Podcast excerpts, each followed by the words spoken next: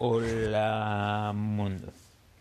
El propósito de este podcast es crear o encontrar un grupo de gente con esclerosis múltiple que habla español.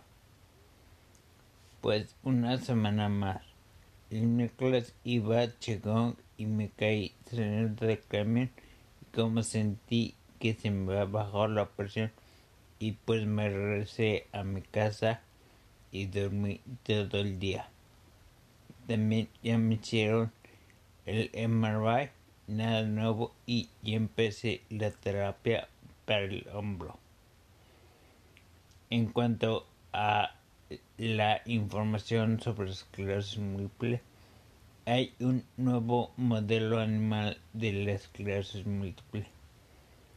Tony Hilfiger tiene una nueva línea de ropa para gente con disabilidades. Sé que hay ciertos rumores de unos comentarios racistas del diseñador y una muy seria duda sobre su veracidad. Pero esperemos que más ropa de ropa tengan líneas para gentes con discapacidades.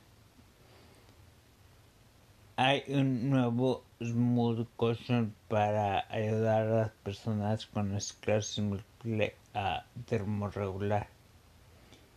Y encontré un par de artículos en español sobre Electron.